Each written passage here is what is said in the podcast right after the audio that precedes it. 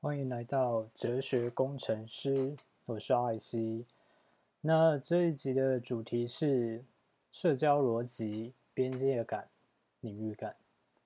那这一集开始就是正式的内容，那所以这一开始先前情提要一下，也就是这个故事的开始呢，是其实一直以来我都有一些朋友在做自媒体，然后。甚至也不要说是自媒体，就是可能开班啊，或者是收一些学生等等的，包含我自己也有收过一些学生，教过一些事情。然后有时候就会遇到一些状况，就是因为尤其是自媒体，像是现在的现在的教学方式，或者是呃跟传统的已经很不一样了，就会比如说你看像 Instagram 或者是 YouTube。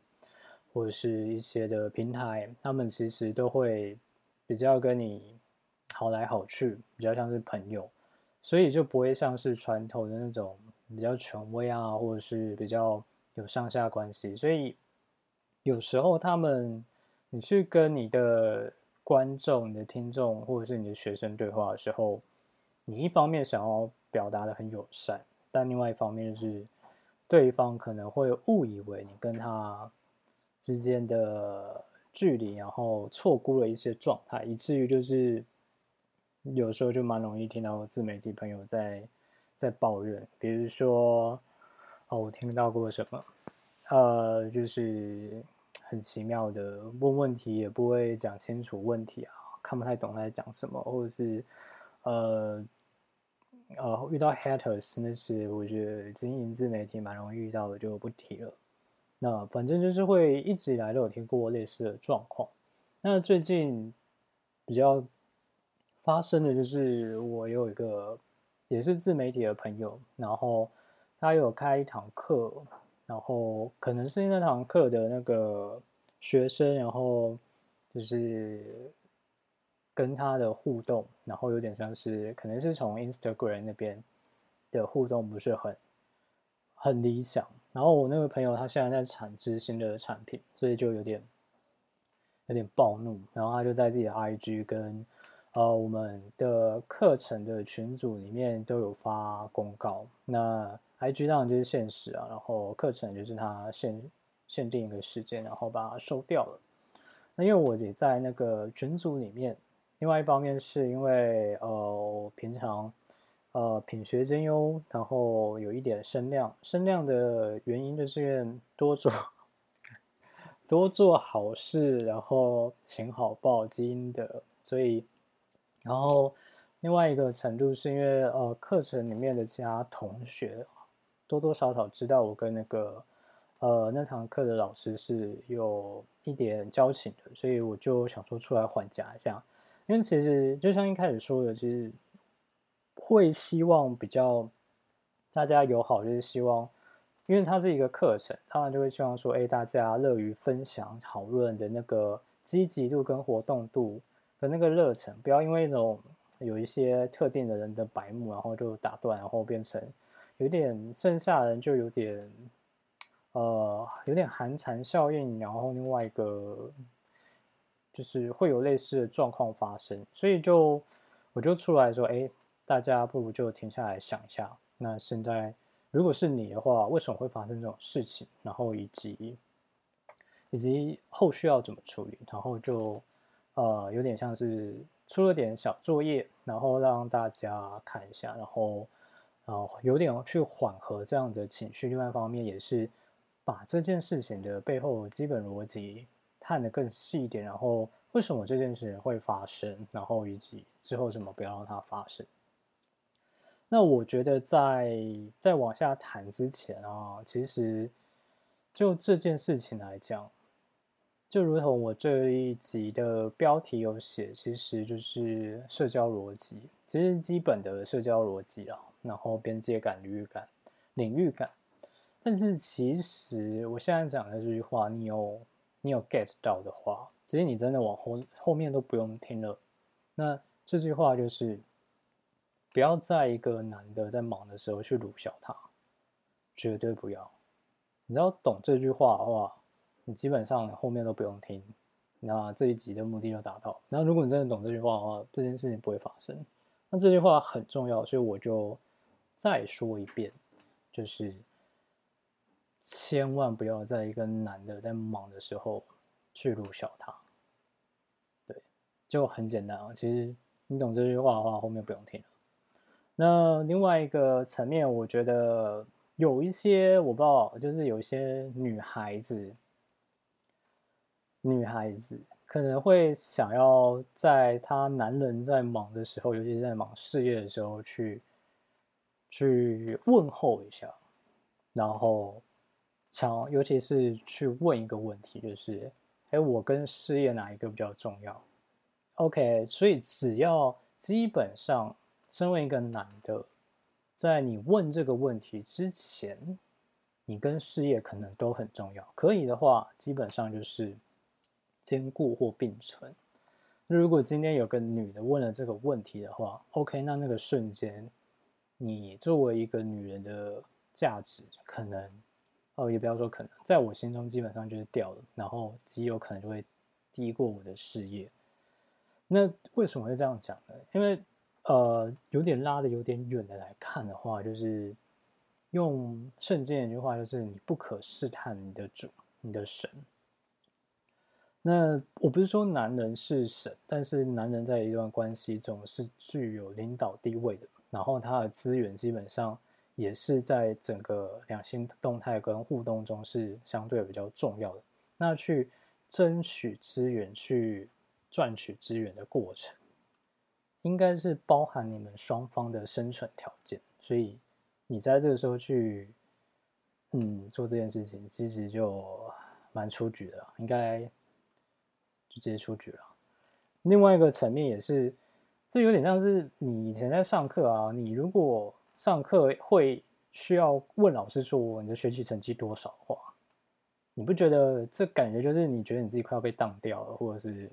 怎么样嘛？就是你的价值应该是透过你平常日常表现、写作业啊，然后交作业啊、互动啊、上课回答老师问的问题回答的状态啊，去自己可以知道的。你获得一些反馈是为了修正，而不是用这种呃试探的方式作为唯一的辨识的一种手法，那就真的会蛮失败的。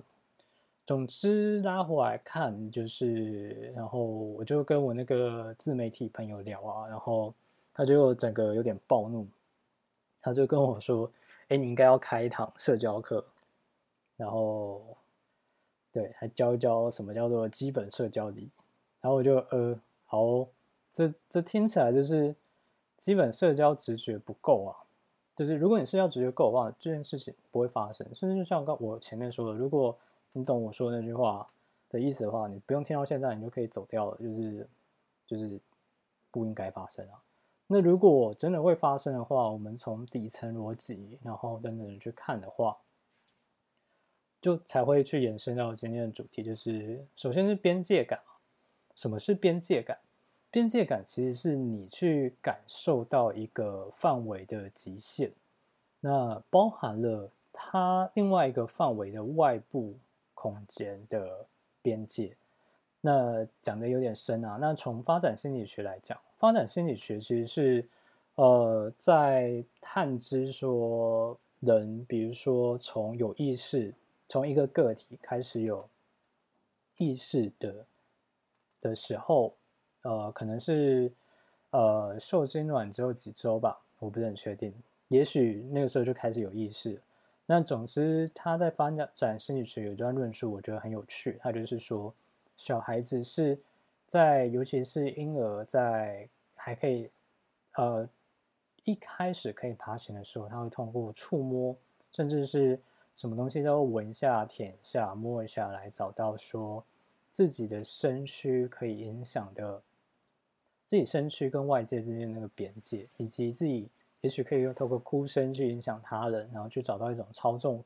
操纵外在条件的可能性。那其实就会发现说，哎，其实小朋友在一定程度的成长过程中，就是在寻找自己身体的边界。那你慢慢的后来就会发展成你去理解到人跟人之间的边界。那这件事情其实应该要非常的在一个个人发展中被很合理、被有效的被学会。那尤其是你看，呃，可能早期一点的作品，你就会看到说，哎，为什么那些上层阶级啊，或者甚至是不要说上层阶级，就是一般的农村的农妇，他们其实都会有非常多的礼仪，然后非常多的呃社交的手法，或者是你要说是。呃，习俗啊，你要说是什么都可以，但他们就是透过这样子的各种仪式啊，或者什么来去找到你跟他之间的那个边界。那个边界包含很多层面，可能是你家族对家族、你的实力、你的阶级、你的各方面的一种能力之间的那个边界。那这件事情在当时是非常容易被界定跟。呃，应也不是说被界定、被传达的，因为它就是一个基本存在的事实。那为什么反而现在这件事情反而不见了？那非常明显的就是因为现在的从社会到国家的这种集体主义，然后甚至是现在呃大家知道左派当道嘛，所以我们特别强调共同体感觉，然后我们是一体的，我们是一个协同单位。那在这样子的脉络下面，个体感就会被消弭掉，个人跟个人之间的特性，呃，个人的特性就会在整个群体中被弭平掉，所以，呃，就会你个人特性丧失了，同时你也会失去个个体跟之个体之间那个界限。那这就是现在反而会，比如说有时候会听到。一些长辈说：“现在小朋友很没有礼貌，或者是什么？因为现在就是社群软体，或者是呃，像我刚刚说的，从媒体开始的集体、共同体的那种思想，以至于说我们去呃往一个极端走过去，然后反而失去了强调个体性。那当然，像我一直一直就是。”有有点偏，我自己其实早期有点偏极端啊，就是个体主义者的话，就是往另外一个方向走。那所以就会，我的边界感在很早以前就已经有设定起来了。那这是从比较社会或意识形态来看这件事情，为什么边界感在现代社会反而不清晰？那另外一个程度，你去你想象不到那个边界感，或者是。那个试探之间的画面的话，你其实去看格斗比赛会非常的清晰，就是只要大部分只要是实力差不多的选手，他们在一开始格斗开始的时候，尤其是第一回合，他们会有很多的假动作啊、刺拳啊、低扫，去抓每呃对手跟自己之间的那个呃怎么说呢距离啊，然后。包含一些作用范围啊，还有去看对方的呃能力、实力，然后以及应对的反应等等的能力到的层次到什么程度，然后去试着去找出他的呃边界跟能力圈跟作用域。那从这个部分就可以再延伸到我下一个想要讲的主题，就是领域感。为什么边界感会延伸到领域感呢？因为如果你找到那个边界，剩下都以你想象成是一个城堡，它外面的围墙就是它的边界，那接下来都是它的领土，接下来都是它的所属范围。以格斗格斗来讲，测距离只要测到了，接下来从最远开始就是踢、击打、关节，甚至摔的距离，然后。离身躯越近，就是像我刚刚说的那个距离，那它攻击的手法或者是力道就会更深。也就是说，离它核心越近的话，它的作用强度其实是越高的。那像这个是从格斗来看，那另外一个层面可以从呃社会学来看，像是呃社交的逻辑上距离来看的话，在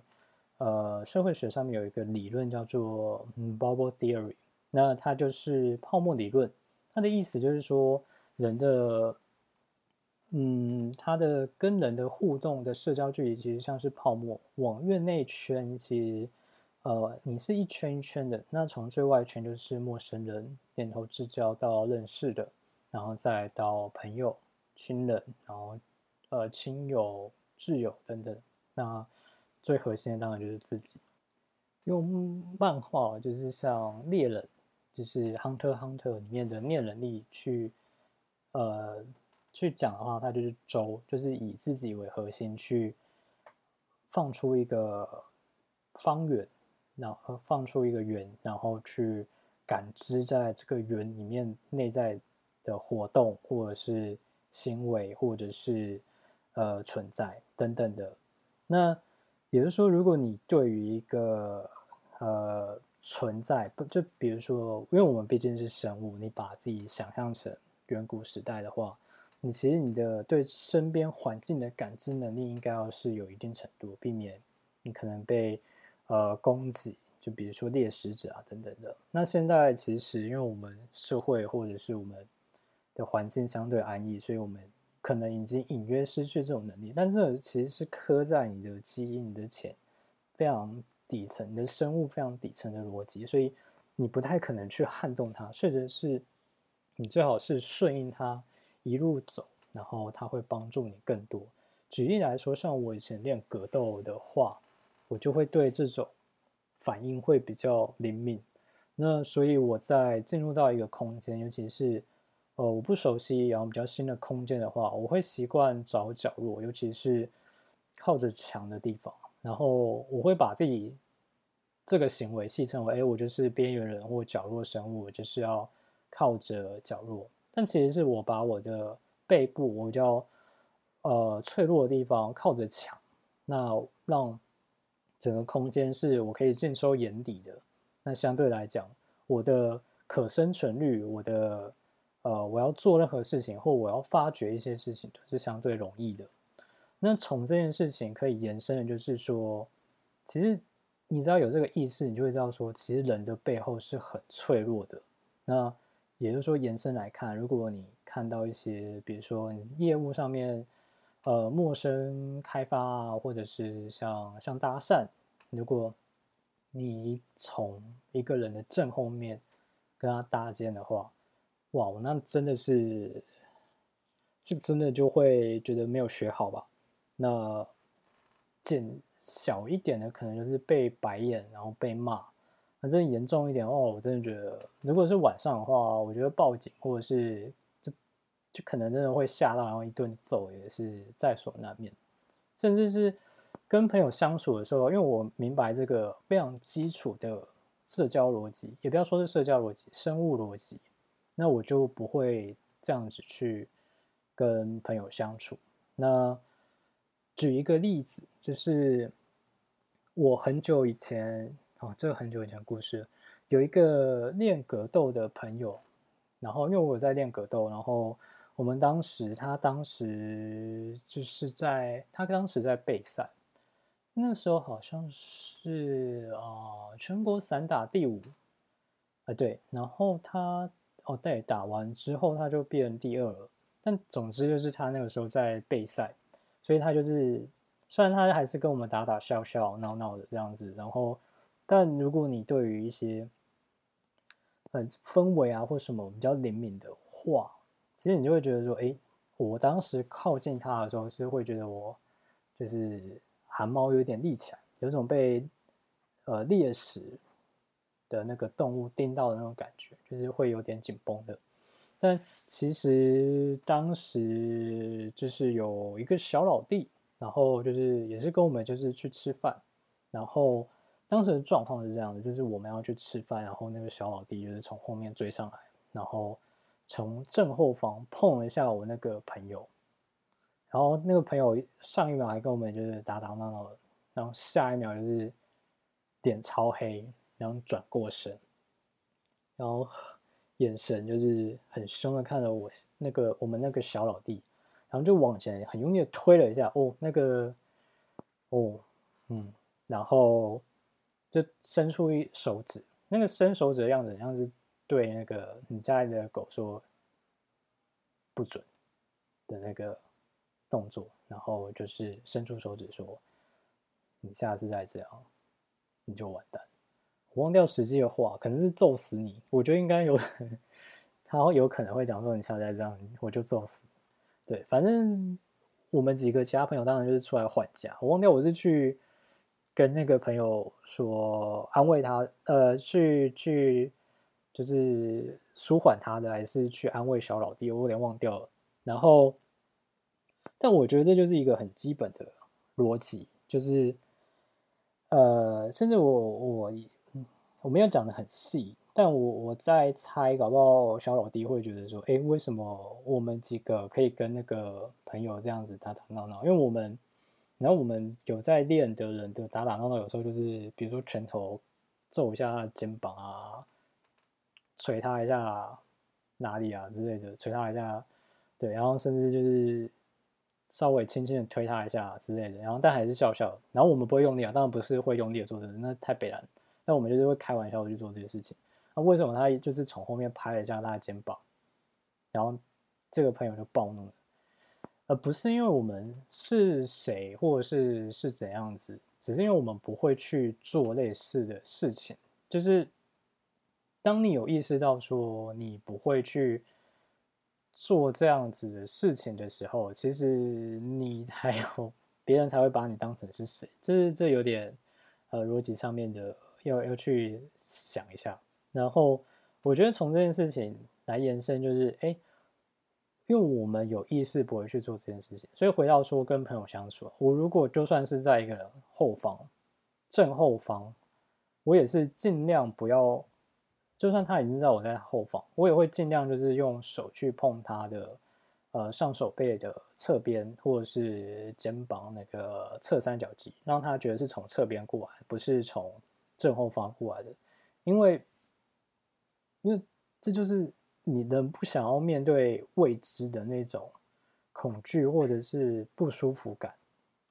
所以其实延伸的再来看的话，其实你就会发现啊，那个所谓的领域感啊，不是完全像前面说那个，呃，职野的那个轴是真的以自己为核心作为方那个圆圆形出觉，它比较像是一个椭圆形，然后你是。椭圆形的其中一端，然后前面你的视线范围其实才是真的比较广幅出去，所以可能更像是个雷达。那你有这个概念的时候，你就应该要尽量的从它的探知雷达中经过，以证明说，哎，你是就比如说你呃去一个空间，你就要把手伸出来，就比如说你去银行嘛，就要去把那个以前啊口罩拿下来，现在那样不行，就是。安全帽拿下来，以证明你就是你是以清清白白、坦坦荡荡的身份过来的。那如果你是从一个呃不被探知的过来，那如果我当然会有点说警觉，然后甚至是有点说警戒，想说：哎，这个人是不是想要避开我的注意？他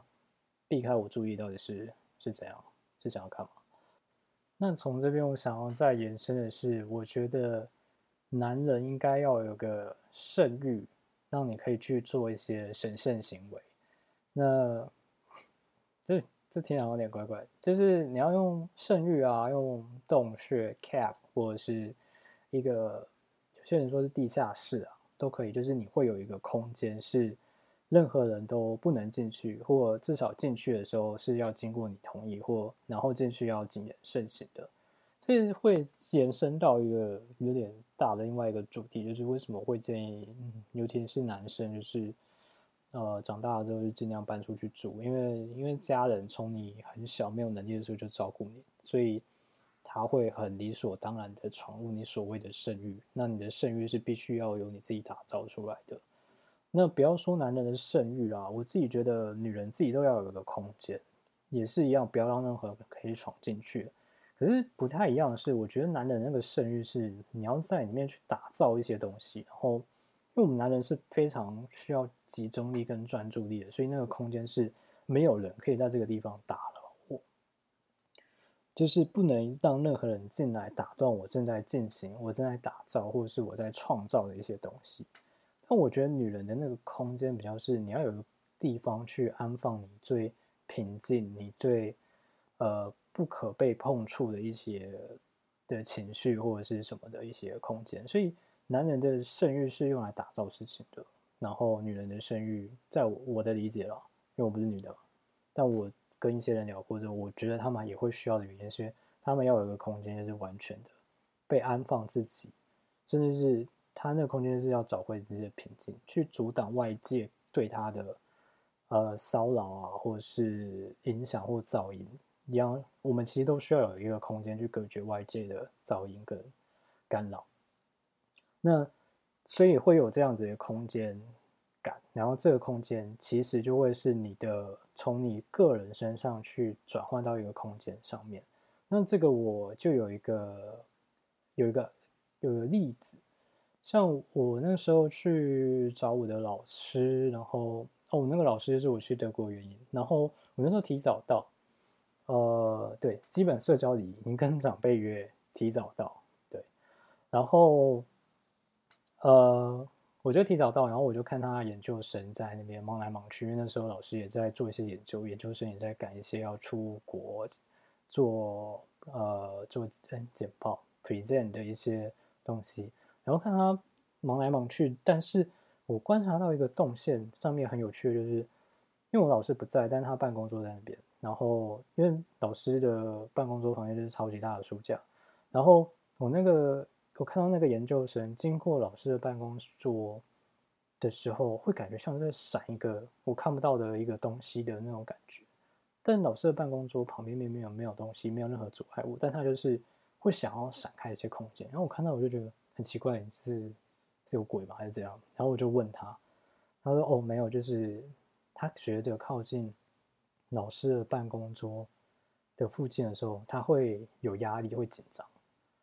哦，我觉得这就是一个超级棒的，就是你创造一个领域感加一个胜率的一个具体表现。你这个整个就是你对身边的人的训练是足够的。哎，对我自己一直觉得身边人是需要你去训练他，就像是你之前有一台电脑，你不会用来踢，或者是啊，虽然我们会打电脑，应该好烂哦，就是你不会踢你的电脑，你不会拿来砸你的电脑，你知道它不是这样用的嘛？因为你知道它的使用方式，和电脑都这样子，何况是一个人，又何况是一个有个性的人。那你如果你知道怎样是你最适合的被使用方式，你就要这样去训练你身边人，说不要在我忙的时候打扰我，绝对不要，等等等的事情。像是我自己的房间，或者是我自己，只要是关起门来，任何人来敲我门或者是什么。只要没有一个好的理由，我可能会直接甩他们。当然看是谁了。那我会，甚至是甩完门之后，我会再有点试探，也不是说试探，就是有点教导，就是说，哎，我把门关起来，就表示说我有事情在忙，不要来烦我。没有重要的事情，尽量不要来打我。我觉得这是你要去训练身边的人，然后如果他们知道了有被训练到的话，那。他们就不会，他知道你的你的 rules，他知道你的使用规则，你就像是给他一本你的使用说明书，那他就不会，呃，你就有办法，你们之间的互动就有比较可以相安无事。就是你你再回想一下啊，我举那个前面那个小老弟，他当下就是可能挨到了爆炸键，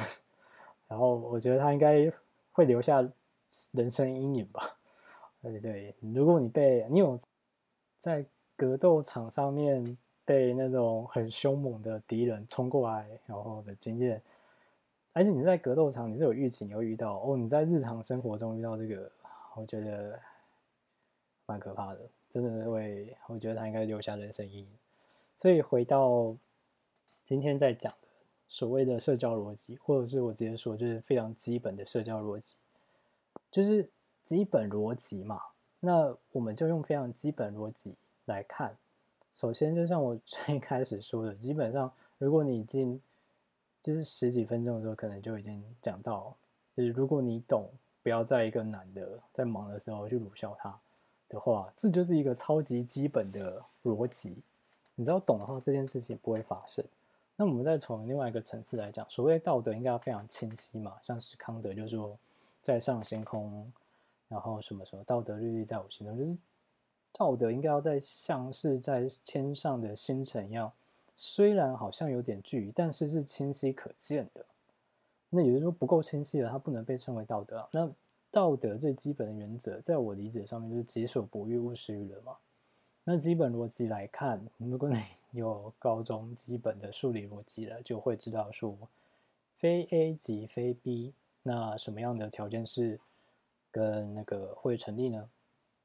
就是施于人己所欲嘛。你把那个，如果你还记得数基本数理逻辑的话，那施于人己所欲的意思是说，哎，施于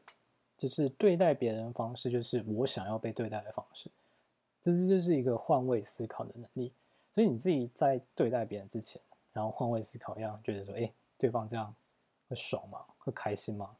那如果你觉得对方这样不爽，然后你还要去做的话，那你就白目嘛。那这就这这就没什么好讲，甚至我觉得 杀无赦。那如果你觉得换位思考你会爽，但结果实际做下来，哎，对方很不爽的话。有几个可能，就是第一，你可能没有真的很了解对方现在要什么或关心什么，或者是想要专注在什么事情上面；第二，你可能没有搞懂你们之间的上下阶级关系。那有时候看懂阶级、看懂上下位关系是一种经验啊，因为有时候会有人会误判，因为像呃前面有讲了嘛，家人很容易误判，就比如说呃你父母。但其实搞不好现在养家，你已经成为现在的家里的顶天柱了。但他还是用小孩子的方式去看待你的话，尤其是有时候在外人面前的话，你就会觉得说，呃，就是他的动态有点不对。其实以未接关系，但是未接关系不是代表说，哎，你要对他很差或什么，就是呃，这不是，就是说他会有一个权利的关系。那另外一个层次就是，另外一个层次就是说，即使是长期互动来说，你是上位的，你还是有可能会在，比如说一两次的行为中丢失你的，呃，那样子的一个未接的表现，以至于你从此之后就丢掉那一层。呃，这个其实你用关系来看会没那么清楚，但是以谈判学啊，或者是。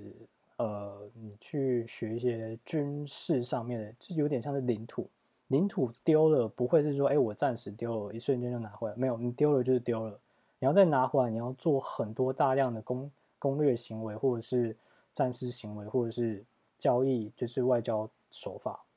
等等才要把它拿回来。那谈判也是，谈判基本上，如果你在这一局输了，或者是你有辩论经验的话，就是，哎，你一个论点输了，然后你大概知道说，哎，死了。那你基本上你这一局就要放掉，那你甚至可能就是你这一局或者是你这一场就是败了，呃，可能就会建议直接换个换个场次，或者是直接重来，就不要再，就是因为你可能死棋了，那就你不用再勉强，所以它其实是比较动态的，所以这也是有时候这种权力意志啊，然后上下阶级关系这种没有那么好掌控，就是。你其实很难一直拿稳这样子的一个对位关系，那那有时候又是下位者没有搞清楚自己的状态，那其实都会是一个很麻烦的点。所以最后再总结一下今天所说的，第一点就是，也是最重要一点啊。基本上如果你真听进去的话，我这一集大概重复好多次好多次，但我觉得我还想要再重复一次，就是。不要在男人鲁忙的时候去鲁小他，对你一定会后悔。如果他是个男人的话，你一定会后悔。那接下来就是基本的社交逻辑，就是其实呃“己所不欲，勿施于人”的延伸，就是你希望别人怎么对待你，或者是你站在他的角度，希望别人怎么对待你，就尽量朝那个方式去对待他。那了解就是包含你知道他现在在忙什么，你知道他现在在呃关注什么，他现在在 suffer 于什么之类的。那边界感其实就是你对于你自己的能力、技术，或者是呃关注，或者是呃个体啊等等的的那个边界，是给予。对方的熟悉度，或者是他跟你呃人生志向，或者是你在专注的事情的重叠度来予以他对于你之间的距离的一个掌握，这可以是边界感的一个层次的了解。那延伸到领域感，就是你进到他的边界，你进入到他的范围，你进入到他的作用域之后，你感受到他的那个，这有点像是。你要说是气场嘛？我觉得比较像是游戏的那个，那叫什么 buffer 还是什么的，就是你越靠近，你可能越会扣血。那如果你进去了，然后你没有足够魔抗，你没有足够的呃防御力的话，你就会持续扣血，然后越靠近可能越扣多，越扣扣越多。因为就是，就比方说他在你身上，呃，尤其你越靠近，投入的。呃，资源、事件、关注越多，那你没有予以回应的话，其实你很有可能就是会呃失去他的对你的信任，失去对你的等等的。那所以你要进入到一个人的领域，你必须要就是有点有点去有办法回应他，你才要进去那个领域，不然就不要不要太乱跑进去。然后再来就是。男人跟女人其实都应该要有个自己的胜欲啊，尤其是男人啊。我觉得先不讲女人，女人不懂。尤其是男人，你要有一个任何人都不能进去，或要经过你的允许才能进去，然后进去也要就是戒慎恐惧的一个空间。那你这样才有办法去打造你对你来讲最重要的事情，或者是创造你最重要、最核心的一些想法或理念。那最后就是再重申一次基本社交逻辑。为什么叫基本社交逻辑？就是你只要有基本逻辑去理解社交的动态的话，很多事情其实没有那么复杂。那其实有时候你会觉得一件事情理所当然，但是它就是理所当然的错了，就是因为你在最底层的逻辑的地方没有想清楚。对，那。其实也是我看很多人的状况，因为因为的确，这社会跟整个媒体很多的资讯太纷乱，然后他们没有告诉你之间的呃脉络跟它的架构或它的逻辑或者它的结果或者它产生的 consequence，就是就是结果是什么，然后你就所有东西炸杂或者去使用了，然后。结果就你没有去理解它造成的结果的话，你就不会有办法去把这个结果是可承受的，这就是很常见的一个状态。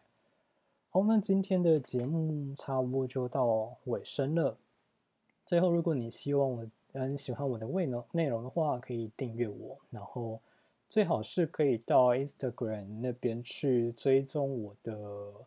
呃账号，因为后面因为。Podcast 主要是不定期的更新，那我的文章在方格子那的文章会比较定时定量的产出，所以那我之后会以 IG 就是 Instagram 那边作为主要，尽量以那边作为主要的通知管道，然后以及呃，如果后面的内容有比较方向上面想要询问大家想要听什么方向，或者是呃。